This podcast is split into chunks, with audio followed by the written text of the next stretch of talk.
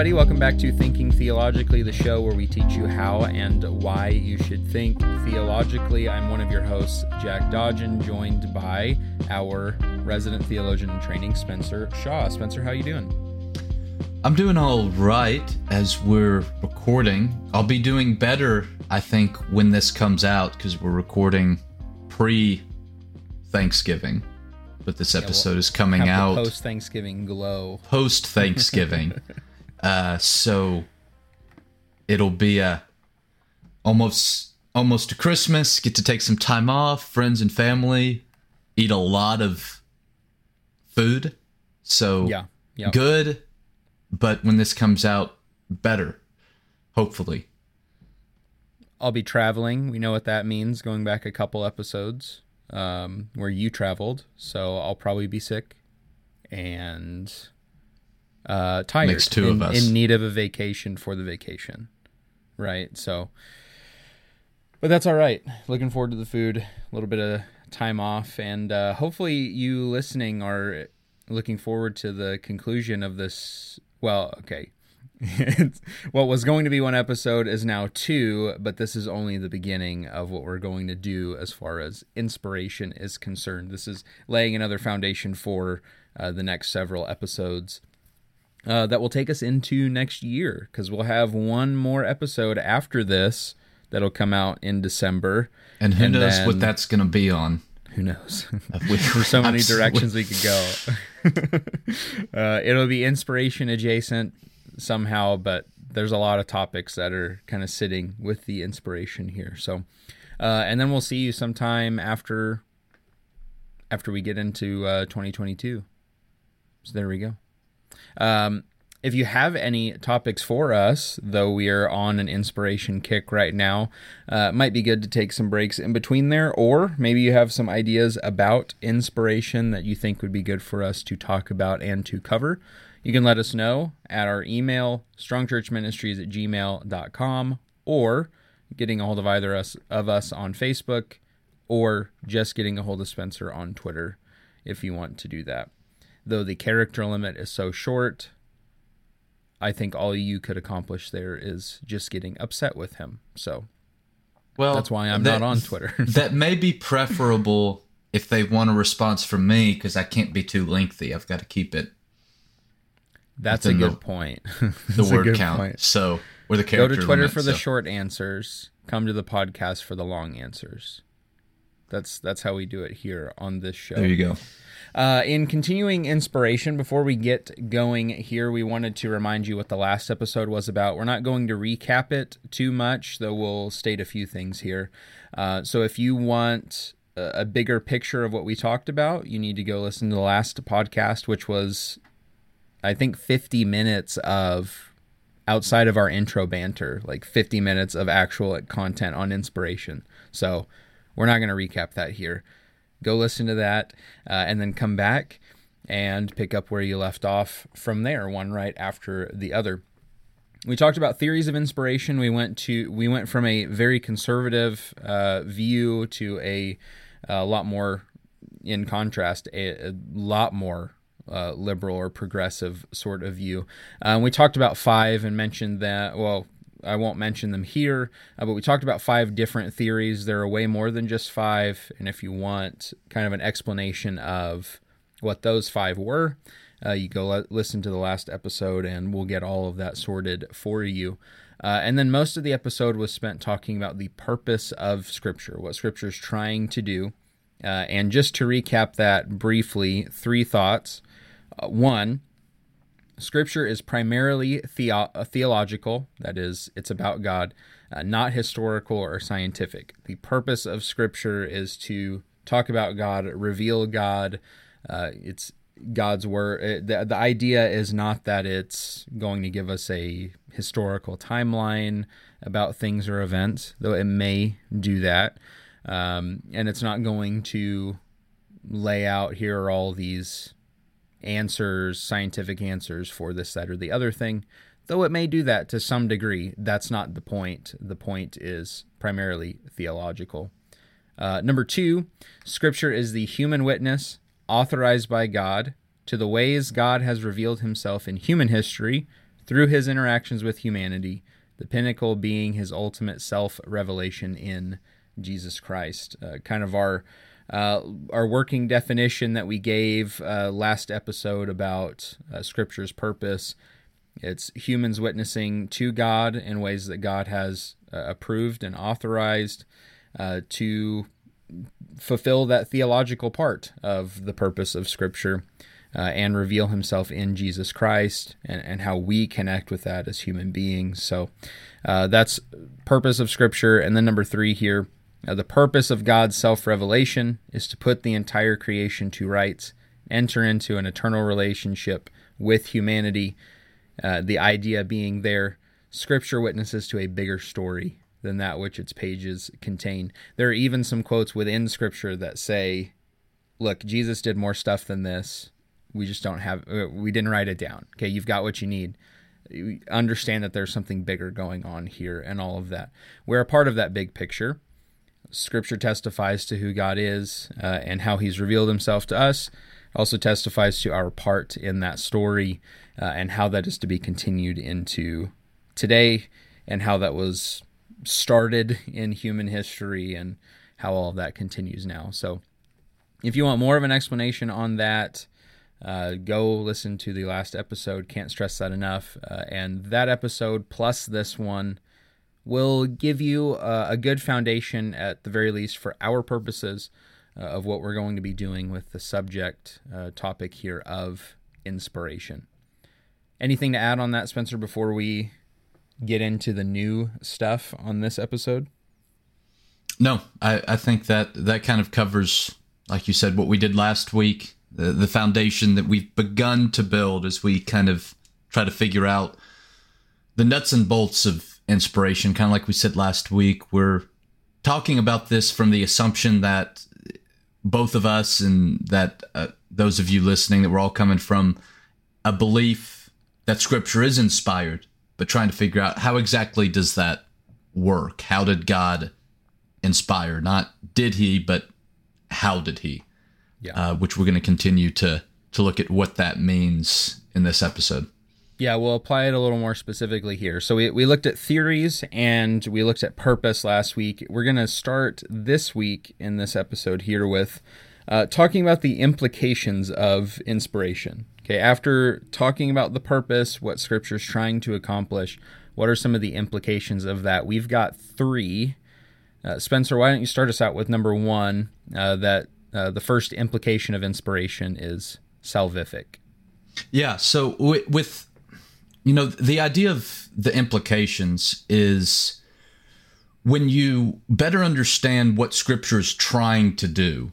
Mentioned in the the last episode that too often we want to build a theory of inspiration, how inspiration works, uh, based on what we want Scripture to do and not on what Scripture is actually trying to do. That's kind of the place you have to start is to ask, well, what is Scripture trying to do? And then based on what it's trying to do, we can then understand, okay, now, now how did God inspire this? And so when you take the purpose of Scripture being theological, it's primarily trying to tell us something about God and so through scripture, God reveals himself to us. We learn something about God, the pinnacle being Jesus. God reveals himself most fully in the work of Jesus. And so what scripture is is doing is it's presenting us the entire story of God from creation a new creation in light of the cross, in light of Jesus, Jesus being kind of the foundation of the entire story. And so that's what scripture is the human witness to this story. And so when you understand that that purpose and that God inspired scripture for, for that purpose to witness to God, to witness to God's story in Jesus. What does that mean? What what are some of the implications that we can draw from understanding scripture in this way? And as you said, the first is that it's it's salvific because again scripture points us to Jesus. It scripture witnesses is a human witness to God's story in Jesus, Jesus being the center of the story of God to put the entire creation to rights. And so it's in Jesus that salvation is found. And so that makes scripture salvific because it points us to Jesus, and in Jesus we find salvation. Now, I want to make sure we have a fully expansive and all encompassing view of salvation. We mentioned this in the last episode that salvation, at least as scripture talks about it, is not just an individual thing, but it's a cosmic thing. It's not, salvation is not just God saving human beings from their sins, but salvation in scripture is God putting the entire creation to rights, making the entire creation human beings as a part of that, making it all in the way that God originally created and designed the creation, created and designed human beings to live, to operate, to interact with one another, and to interact with God. That's the story of God, to put the entire creation to rights. And God is doing that through Jesus. And again, what does Scripture do? It witnesses to God's actions in the world, it witnesses to God's story in trying to make the world right. The pinnacle of that witness being in Jesus, the center point in which God is turning everything right. It's through Jesus that God is putting the world to rights.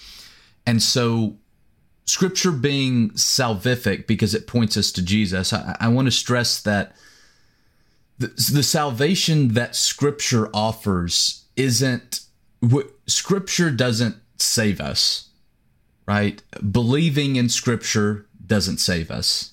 Uh, following scripture doesn't save us. Jesus saves us.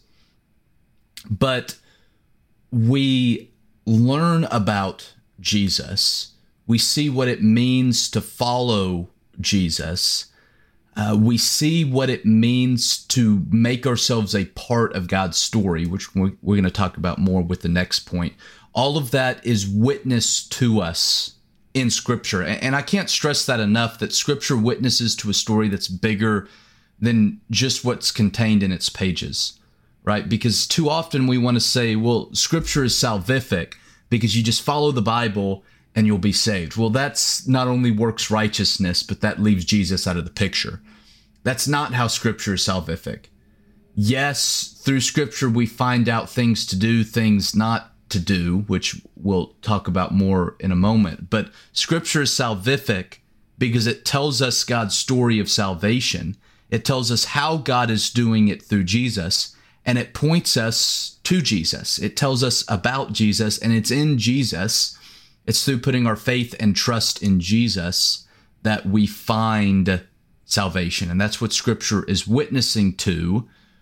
But again, we find salvation through Scripture, I think we could say, but not in Scripture, because we find salvation in Jesus and we encounter and are pointed to Jesus through the witness of Scripture.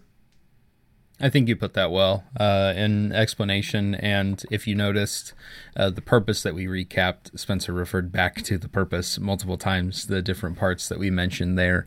Uh, so all these all these implications uh, go back to that idea. What purpose of Scripture is this? Shows it in this way, uh, and it's through Scripture that we see Jesus, we find out how salvation worked, uh, works, uh, how all of that stuff came to be, how we join ourselves to that big picture as well. Um, so there's number one. Uh, number two, implication here, a little bit longer uh, and already alluded to somewhat.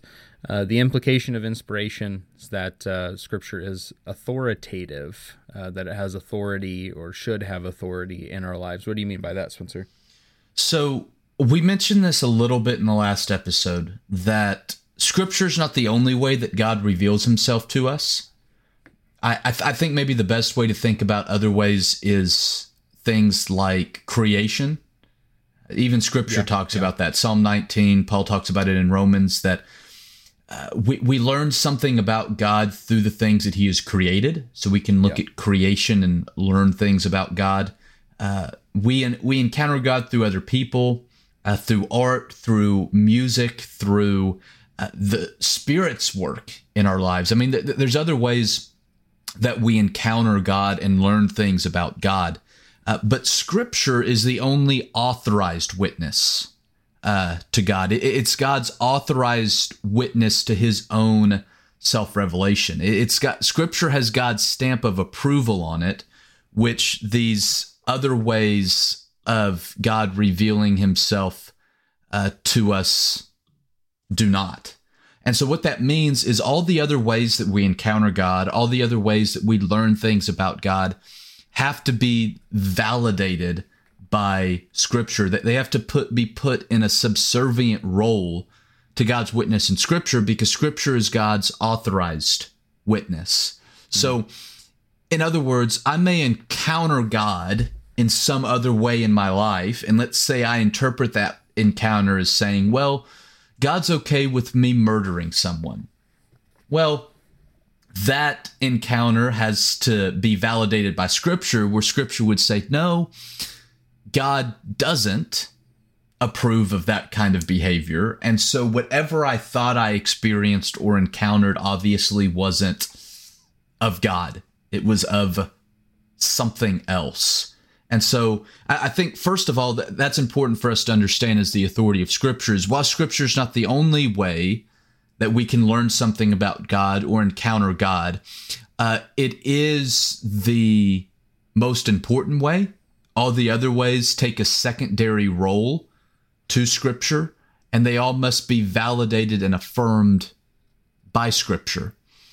Uh, but also, Scripture is authoritative as God's authorized witness, uh, we are to be obedient to Scripture, but I would want to redefine obedience in light of what we've talked about as the purpose of Scripture. So, the purpose of Scripture as witnessing to God's story in Jesus, Scripture as being salvific by pointing us to this story by pointing us to Jesus, not in and of itself, but what Scripture is pointing us towards, what Scripture is witnessing to.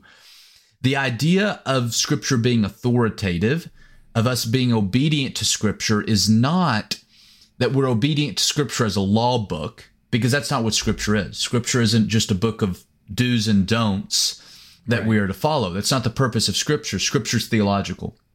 Scripture is witnessing to God's story in Jesus. And so the idea of obedience to Scripture is not following Scripture as a law book, it's living as a part of God's story.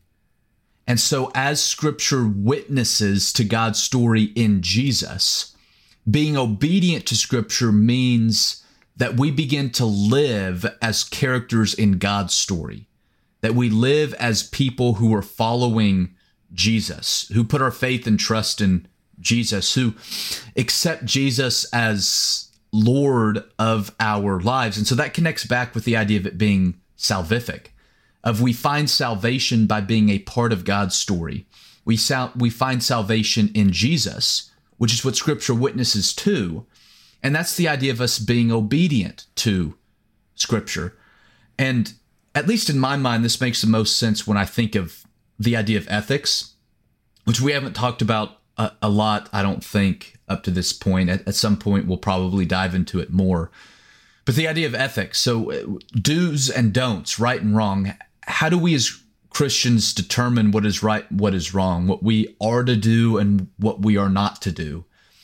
And I root ethics not in do's and don'ts of scripture. If scripture says do this, if script, scripture says don't do that, because that easily leads to problems such as you know, in the Psalms, uh, you have praise for bashing babies' heads against rocks. So you've you you've got to come up with something a little bit deeper yeah. than that. Um, so I root ethics in the nature of God, in who God is, and in creation. How God created us as human beings to live, how God created the creation to operate. And so that's where I root ethics in, in who God is and in how God created us, which again is theological.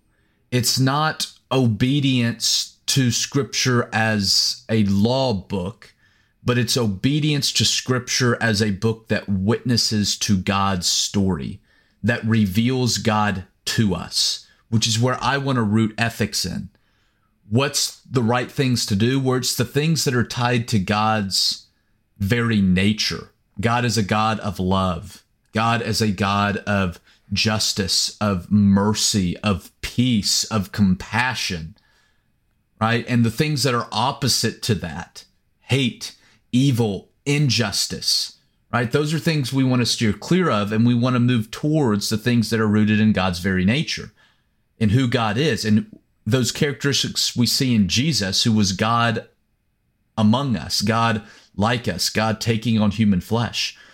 We look at creation and we see ourselves as human beings created in the image of God. We see the marriage relationship. We see men and women. We see our relationship with the the animal kingdom as well. And we say, okay, this is the way God created us to live in relationship with one another, with the creation, with Himself.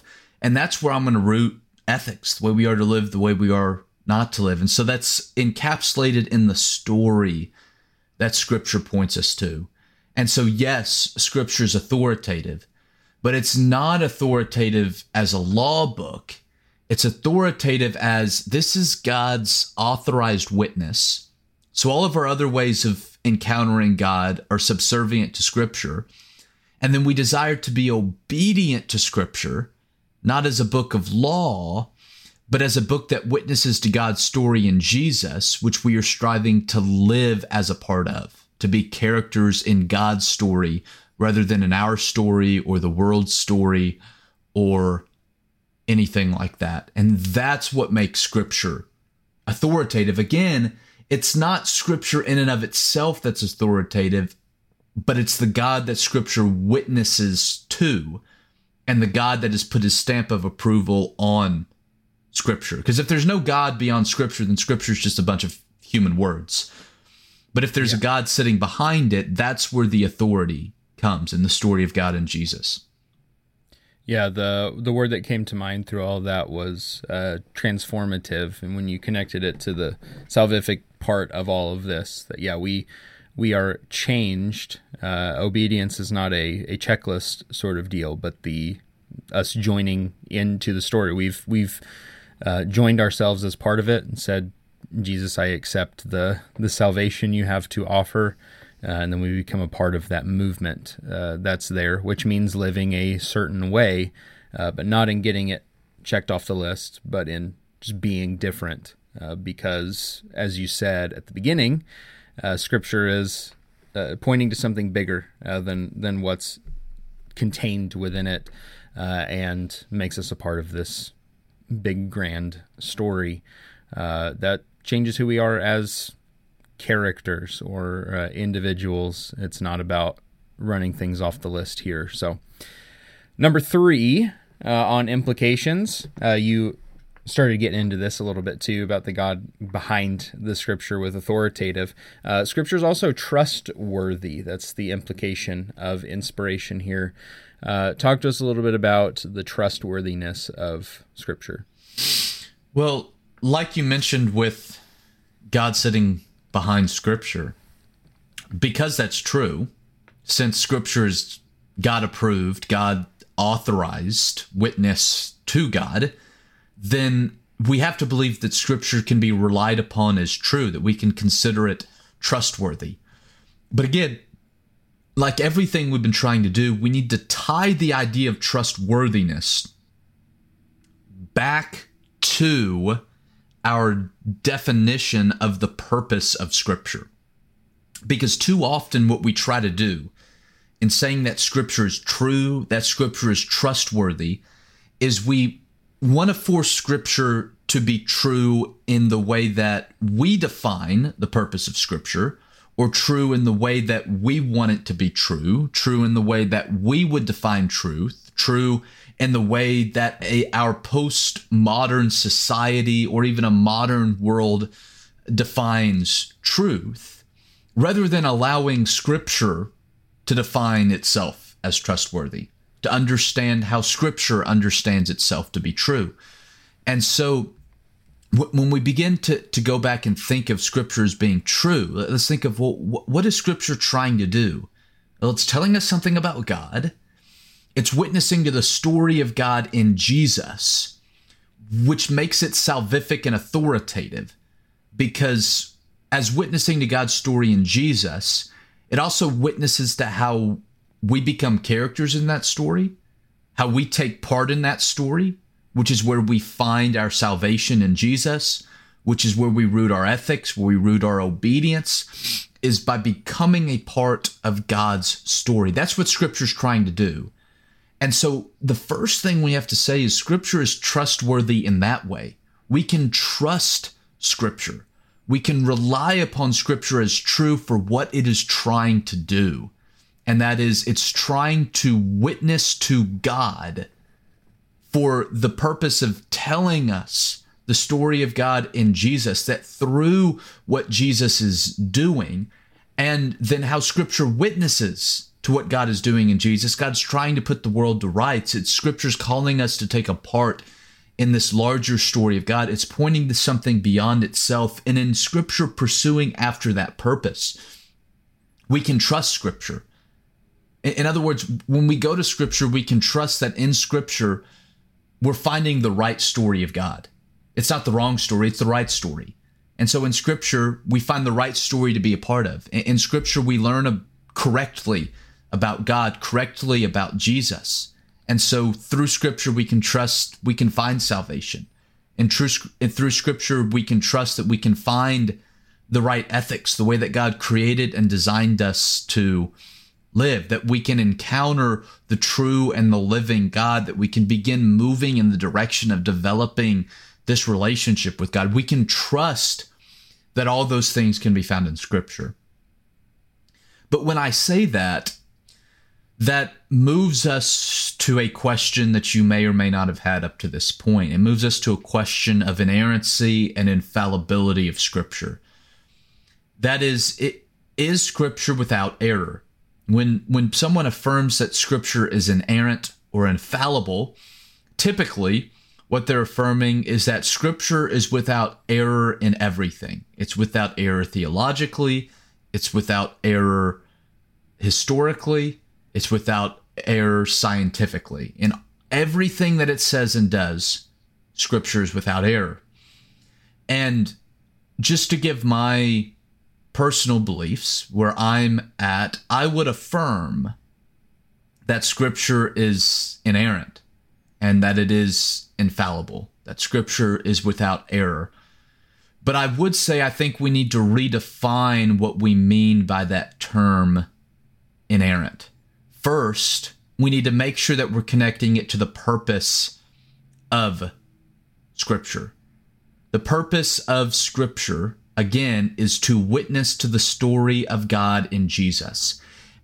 That is the primary thing the authors are trying to do is witness to God. So let's make sure that we're tying it back to the purpose of scripture. I would also say that when we're talking about inerrancy, I don't think it's something that we can de- definitively prove that scripture is without error. And this is why. Let, us think about the historical things that scripture says. Uh, some of which, as we've talked about in the last episode, need to be historically true for the story of God to make sense and not fall apart. Others, we can perfectly fine assert, yeah, maybe they're metaphorical, maybe they're like Jesus' parables, uh, things of of that nature. They, they don't have to be historical, but there are other things that have to be historically true. And one example is Jesus, right? The, the gospel s- stories of who Jesus is, the kind of things that Jesus taught, that Jesus was born, lived, died, and was raised, are things that need to be true. Otherwise, the story falls apart because it's the story of God in Jesus, through Jesus. But I don't think there's any way that you can affirm the historical or prove the historical inerrancy of scripture. And th- this is why. One because we weren't there. Right? So if sometimes what we try to do and make things historically fit together is we are forced to create a story and say well this is what must have happened because this is what make things sense. What sure. what makes everything we have make sense. Well the problem with that is we're just making stuff up we don't know whether that's what happened or what not happened. And when we do that, we're actually missing the theological point that the authors are trying to say. And so, while I think you could say, yeah, there's some way to fit all these things together, let's not try and force them together, force puzzle pieces together when we don't have all the pieces. That, that's the problem. We try to construct a puzzle with only part of the pieces, with only half the pieces or a fourth of the pieces, and then we just end up making stuff up, which I think a lot of the time just makes us look foolish in what we're trying to do. So, one, we weren't there. And so we don't know what exactly happened and then we don't know the author's original intent because that's something else to, to understand. So we're reading something and we have to figure out well, what's the author trying to do? Is he trying to tell us something historical or is he trying to do something different? And unless you know how to resurrect Matthew, you're going to have a difficult time asking him what his intent in writing this story was. And so again, we could sit back and try to guess, and there may be some legitimacy in that and trying to figure out like the context of Paul's letter to the Romans, for example. Well, what problems was Paul trying to address? Who was he writing? Things like that that are helpful for interpretation. But ultimately, we have to realize that we're guessing at intent, that we don't know for sure, and that we very well may be wrong in the conclusions that we come to about the author's intent. Because again, to make something true, we have to understand what was the author trying to do. Right? It, there's a big difference in me trying to say something historical and lying about it, being untruthful. There's a completely other thing with me trying to tell a fictitious story to make a point and I can be truthful in doing that. And so the author's intent is important to that. Uh, the fact of us not being there and not knowing for sure what happened is important to realize. And then when we start to think about the scientific things in Scripture, again, going back to Scripture's perf- purpose, we need to understand that the authors are trying to witness to and to explain what God is doing in the world in the best way that they know how. Um, again, the, the way that I think about this, we talked about this in the last episode. When you read the Old Testament, it's coming from the foundation of a different cosmology, a different understanding of how the universe works than we have. We talked about the firmament, the pillars holding up the, the sky, mountains being a part of that, and then God being up there, Sheol being down there, and all of those kinds of uh, uh, things. And so when God acts in the world, when God does something, what the Old Testament writers are doing is they're witnessing to what God has done and trying with a limited human language, with a limited understanding of the world, to explain what God has done. Again, that's understanding scripture as theological. They're not trying to tell us this is the way the world works. They're trying, with their knowledge and their words, to explain to us what God is doing in the world, what God has done in their life, what God has done in the life of Israel or whoever it is that's writing or whatever story that it is that's being told. Again, that's what scripture is trying to do. And so when we say, yes, scripture is with errant, without error, I would want to say yes, but we must tie that to scripture's purpose as first and foremost being theological, pointing us to the story of God and Jesus. We have to understand historically that we weren't there. So we don't know what happened. We don't know what the authors are trying to do or not trying to do in the stories that they are telling. And then we have to understand that as a theological work, the writers are using their knowledge and their words to witness to God and try to explain as best as they can what it is God is doing. And so when I think we understand what scripture is doing and our relationship to scripture and the events of scripture, I think we can then come to a better understanding and a better definition, not only of inspiration, but also begin moving in a better direction when we talk about scripture as being inerrant or without error when we tie it to these purposes of, of scripture. But not only do I think we need to do that, but this is, I'll pause here for a minute before we move on to the next point.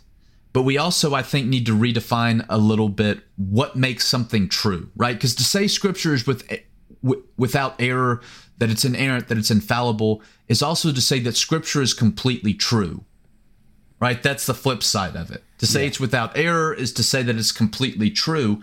Well, not only do we need to tie that to scripture's purpose, as we've just talked about, we also need to define well, what do we mean by true? What makes something true? If we're going to say that scripture is completely true, we kind of need to not only define what scripture is, but we also need to define what truth is. Yeah, so let's let's talk about that question. Uh, what makes uh, something true? If we're going to say that inspiration means that uh, within Scripture we have uh, salvation and uh, authority, with God being behind Scripture, and so we can trust it, having those parameters, or at least uh, the way we're defining it, kind of set there. then, how do we determine that something is true? A question I haven't really thought of until uh, we started talking last week about these particular episodes, but there's uh, it, there's a little more to it than what I thought originally. We actually have three uh, pieces to this here. Uh, it'll move a little quicker than what we just did, but uh, three pieces to this of how how something is defined as as true. Uh, number one is that there's truth to be found in history, and as soon as I say that, you should be thinking about Scripture's main purpose is theological, not historical. But there is truth in history. Uh, Spencer, what do we see as far as um, Scripture is concerned about uh, truth in history? Yeah, so there, there's three different things that make something true. You have what you just said. You've got truth in history, which is something that is historically factual, that historically happened. Uh, so the statement Jesus of Nazareth was a man who lived in first century Palestine and died by crucifixion at the hands of the Roman Empire is a true statement. And it's a yeah. true statement as truth in history because it's something that historically happened. And we have those kinds of truths in scripture. Again, last episode, I mentioned some of the things that have to be historically true for the story of God as presented in Scripture to stand. So we can say those things like G- like Jesus living, dying, resurrecting. Uh, we've we've got to be able to say things like God called Abraham, that God led the people of Israel out of slavery in Egypt through Moses. Stories like that that we have to say are true historically, are truth in history. They happened historically. They are historically factual. But that is not the only way for a statement or a story to be true. And that's where we get a big problem when we go to scripture as without error and saying it's perfectly true is we want to make everything in scripture truth in history because for whatever reason in our minds it's the only thing that makes something true. But that's the not the only thing that makes something true. So you not only have truth in history, but you also have truth in story. And this is something, this is a truth that did not necessarily happen, but is true within a certain story world. So here's an example. Uh, here's a Star Wars example. The statement, mm-hmm. the statement Darth Vader is Luke Skywalker's father Spoiler. is a true statement right? We, we would all agree that is a true statement. But it's not a historical truth, right? There's no real person named Darth Vader. There's no real person named Luke Skywalker that were father and son. The characters that played uh, these people were not father and son. but it's a true statement because it's true within the story world of Star Wars. And so we would say that the statement Darth Vader is Luke Skywalker's father is true, but it's truth in story. Hmm. It's true as it refers to the story world of Star Wars. So let me give you a biblical example. Again, I said last week that a story such as the story of Jonah does not have to be true for the theological purpose or the theological story of Scripture to stand. But yet, Jesus makes statements such as, in the same way that Jonah was in the belly of a fish, the Son of Man will be in the, the earth. Jesus makes teachings like that. Well, that could be truth in history. There's two ways to interpret that. One is truth in history and say, yeah, the story of Jonah historically happened. And so Jesus is referring to a historical truth.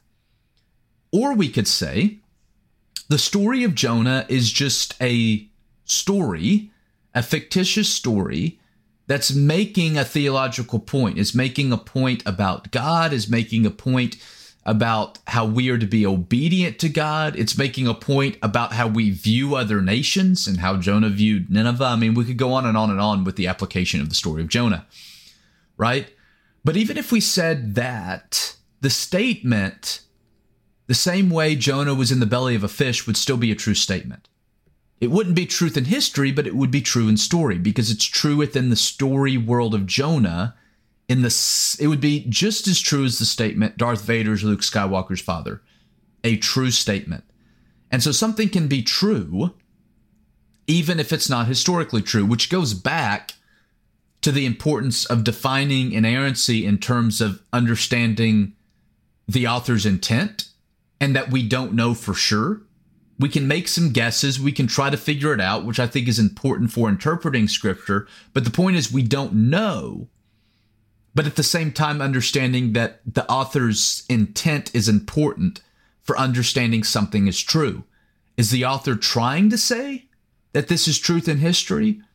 Or is the author trying to say that this is truth in story, that I'm appealing to this truth that's found in the story world of Jonah or of Job or something like that? Hmm. So you have truth in history, something that has historically happened. You have truth in story, you have something that's true within a particular story world, and then you have truth through story. And this is a real world truth that's delivered through a story that may or may not be historically true. So, an example would be you know, when you read your kids a book, a fairy tale, it didn't really happen. But there's a moral to the story typically, right? And that moral is true. It's a real world moral truth that's told through a story. That's truth through story. We can think of movies that we've seen that aren't true stories, but give us valuable truths for the way the world works or the way we ought to interact with one another or things like that. You could go on and on and on with the things that we learn, the truths that are given through movies and film and books and things of that nature. Uh, a primary example, I think, in scripture that we can probably all agree with each other on is the parables of Jesus. Think about the parable of the prodigal son. Not a true story. There wasn't really a son who squandered his father's possessions and went and ate with the pigs and came back and an upset brother and so on and so forth. That's not a true story. But the purpose of that, the truth of that story isn't found in the histo- in the story being historically true. It's being it's found in the point of the story. The point of the story is presenting a real world moral truth we understand the story itself isn't true, but that's not the point of the story. That's not what Jesus is trying to do. He's not trying to tell the truth in history, he's trying to tell the truth through a story. That through that story, the prodigal son, we learn a real world truth. And so there's three different ways that a statement in scripture can be true. It can be true historically. Jesus lived, died, was raised. It can be truth in a story world, in the world of a story.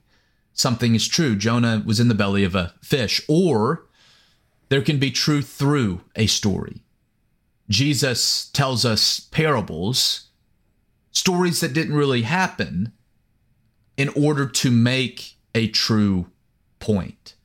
And so when we think about Scripture as true, when we think about Scripture as inerrant or infallible, first we need to tie it to its purpose. What is the purpose of Scripture? What is Scripture trying to do? And then we need to frame it in the context of what is the author trying to do? What kind of truth is this story trying to get across? Is it truth in history? Is it truth in story? Or is it truth through story? And I think when we frame it that way, a lot of problems that both Christians and non Christians have with the way certain things are told or even not told in Scripture, I think a lot of those things begin to uh, be uh, pushed down. They, they begin to become unimportant when we understand okay, the purpose of scripture is to tell us something about God, and then there's multiple ways that in trying to do that, a statement can be true. What what is this statement? What is this story trying to do? What kind of truth is it trying to give us? And a lot of the times things can be true in more than one way, right? You can historically tell the story of Jesus. And so Jesus' resurrection is truth in history, but it's also truth through story because there's a bigger truth that that story historical account of Jesus resurrection is pointing us to. And so you don't always have to be stuck in one as well. There can be multiple ways uh, that. Let me give you another. Uh, this just came to my mind, and uh, I probably shouldn't uh, give this example, but um, I think of something like a truth in story. Uh, Second Peter and Jude reference apocryphal works such as Enoch. Uh, Jude has a reference to the Assumption of Moses, I believe. Um, yep. And it's debatable whether or not. See, you you, you can read that in, in two ways. Jude may be saying, yeah, everything in Enoch or the Assumption of Moses isn't accurate, but this is. And so he pulls that out and says, yeah, this is actually, you know, truth in history. Or Jude, for example, may very well be making a different point and saying, yeah, this isn't true, but I'm trying to tell you something else. Right. And so you get the idea of truth in story and truth through story by appealing to some of these different works. And again, it's kind of debatable what Jude or Peter are trying to do. Um, but it very well may be that they're just making a point about God uh, and making that point by telling stories that their audience would have been familiar with. They would have been familiar with the Assumption of Moses, they would have been familiar with Enoch and things of that nature. And so, very well could be saying, Hey, you're familiar with these things. Let me use them to make a point. It's kind of like when a preacher uses an illustration and says, Well, I know yeah. all of you have seen this TV show, so let me use it to make a point about God. That's not the preacher saying, Oh, that TV show historically happened. No, he's referring to a truth in a story to make a to state a truth through that story. And sometimes yeah. I think scripture's doing the same thing. Paul would uh, Paul has uh, several quotations of like poems and plays that were culturally relevant at the time of his writing uh, that we are pretty sure we know what he's referencing, but they're not. They're. It's not like they're literary giant pieces of work or something that we care about all that much today. Uh, but he was taking things from those cultural plays and poems and then using them as illustrations within scripture. We have pieces of them uh, contained in Scripture. Not saying that they actually happened, uh, but that there was truth, you know, the moral of the story, uh, sort of thing there that we've uh, talked about here through what makes something true. Maybe that expanded your uh, talking to the listener now. Maybe that expanded kind of your idea of truth and how we've defi- how how we define it. I think we've uh, we've talked about it in terms of literal or figurative. Uh, when we've talked about scripture and interpreting those things, is this a literal thing? Is this more figurative? Um, it's good to kind of understand what all is well, maybe have a broader definition than just those two words. Um, is Jesus literally telling the parable? Sure. Uh, is the parable literal? No. Uh, it's moral of the story sort of deal. So, uh, in that way, both of those things are taking place. Still true. We just have to be a little more clear with how we define all of those things. And I want to add that this this kind of falls under the implications of Scripture being inspired, because yes. no matter if something did or didn't, you know, historically happen, right? It still comes. It still all comes from God. So I'm not saying this, but let's just say for argument's sake, right? That you wanted to say, well uh, you know, Matthew says Jesus said this, but I don't think he actually said it. Well, fine, it still comes from Jesus, technically, right? right. If, if you believe Scripture's inspired, it still comes from from God. So the truth that's trying to be given through something being said, some story, some statement, whatever. Uh, as as we debate, well, is this historical? Is it figurative? Is it literal? You know, we, th- those are fine debates to have, but ultimately, if you believe it's inspired, then it's from God. And if you understand the purpose of Scripture, you have to say, well, it's from God for the point of revealing to us something about God. So don't take all your time debating of literal or figurative and miss the point. Yeah. And that is that God's sitting behind it, trying to reveal to us something about himself, about his so, story in Jesus. Uh, real quick here as we uh, bring this one to a close. We probably could have we probably could have three parted this.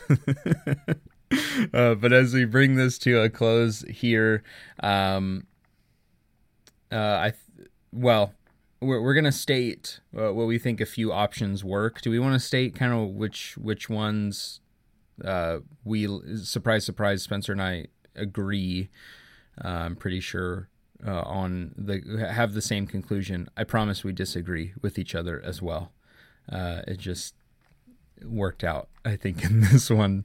Um, uh, in in our conclusion here, we have that options two, three, or four work. So, if you don't remember what those were, it's the verbal plenary inspiration that every word was dictated. Well, uh, the the ideas were dictated to the authors. It's a it's a little less strict than the robot view because personality is allowed in there, uh, and it is inerrant.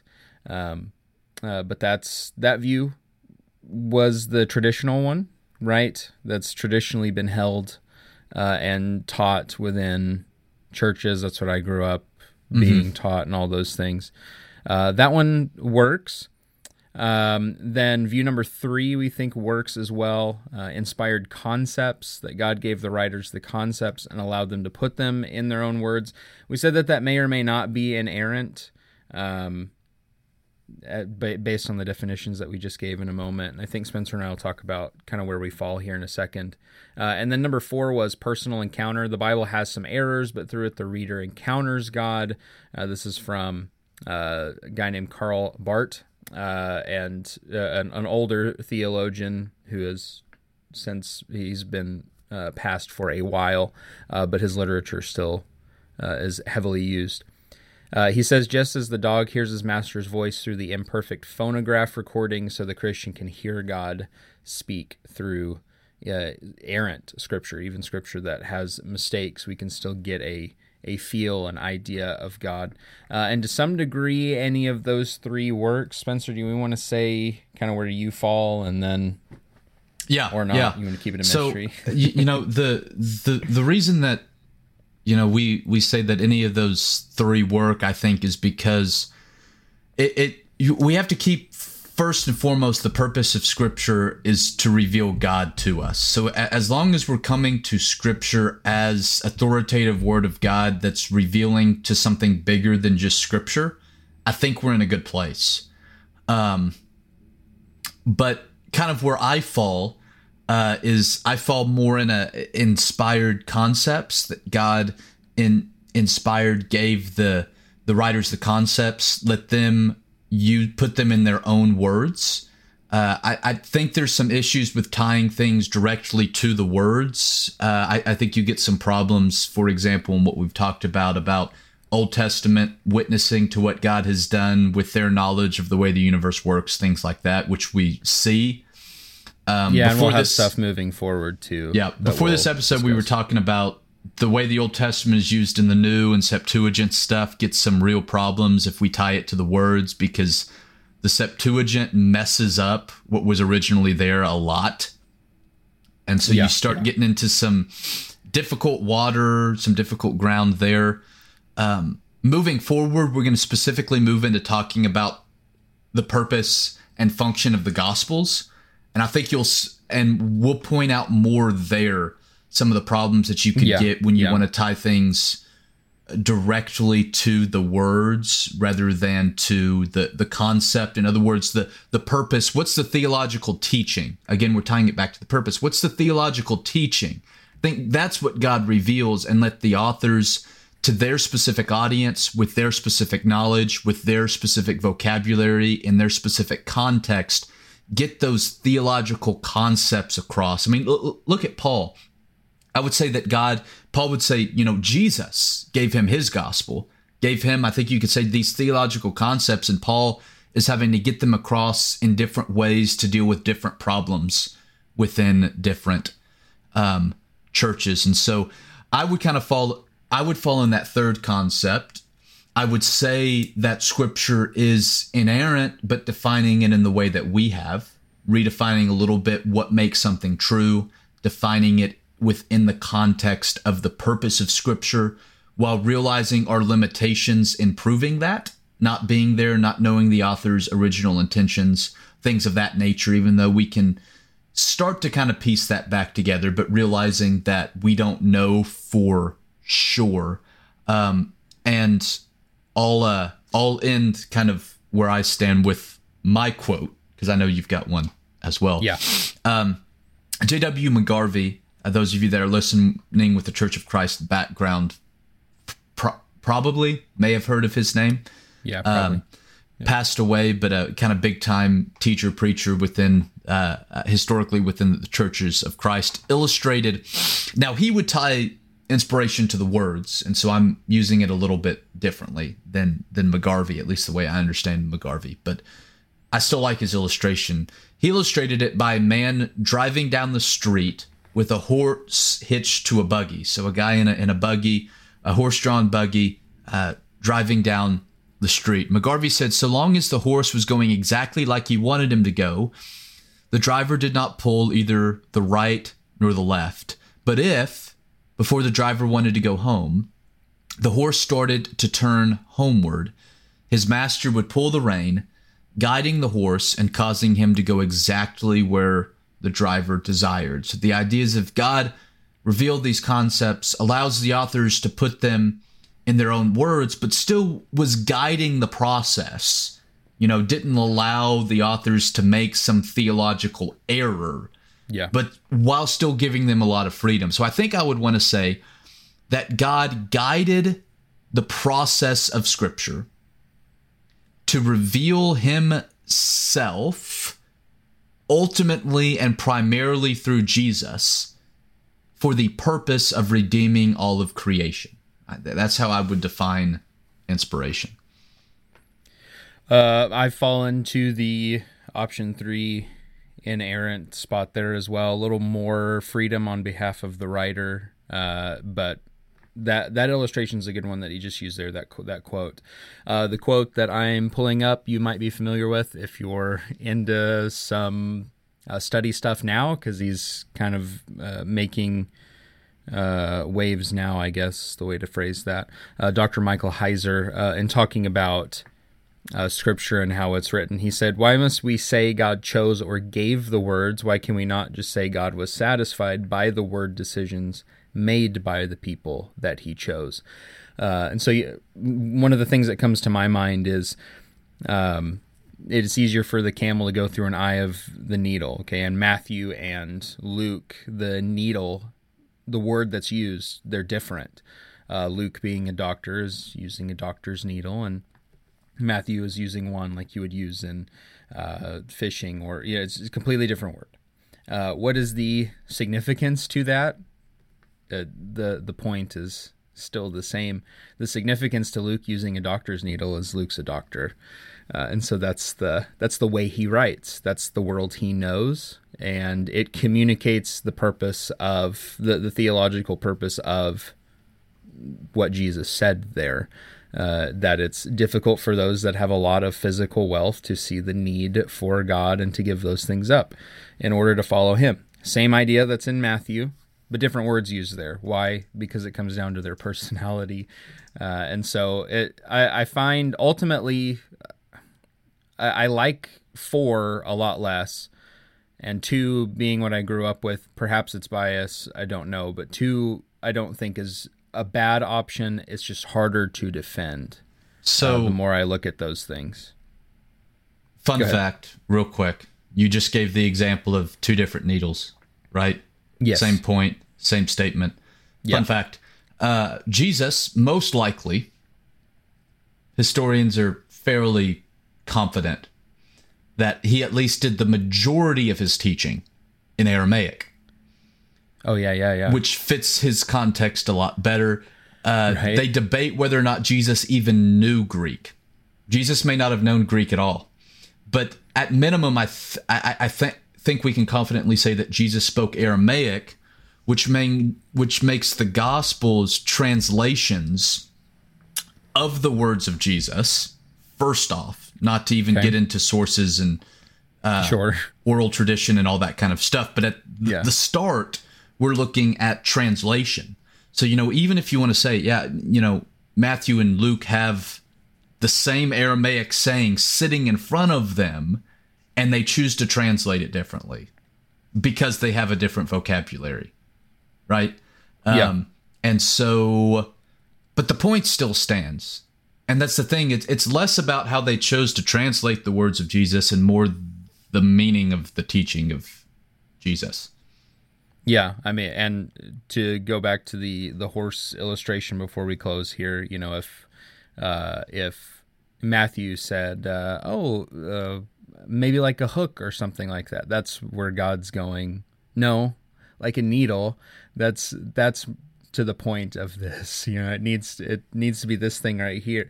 So I I would say that that applies in this situation. But as far as the specific needle, doesn't matter. the The point is getting across. So uh, that's where we sit. Three inerrant three. So right in the middle of the five that we gave. We did say that there were more than five. Perhaps it was a bit deliberate that we gave five though across the spectrum, and then said We sit yeah, right, here in the middle. that's right. Uh, anything more to add, Spencer, before we sign off? I don't think so. Even if I did, I would say no because I think we're out of. We'll save it for another episode. Um, hope everybody enjoyed their Thanksgiving, and we'll have one more episode before we head into the Christmas, New Year's holiday part of the season, and uh, then after that, it'll be 2022, and hopefully, we'll have a lot more good stuff for you. If you've got any ideas, criticisms, any of that stuff, uh, you know where to email us strongchurchministries at gmail.com. Get a hold of us on Facebook or yell at Spencer on Twitter whenever you get a chance. And uh, yeah, that does it for this episode on inspiration. We look forward to building on it here in the future episodes. We'll see you next time.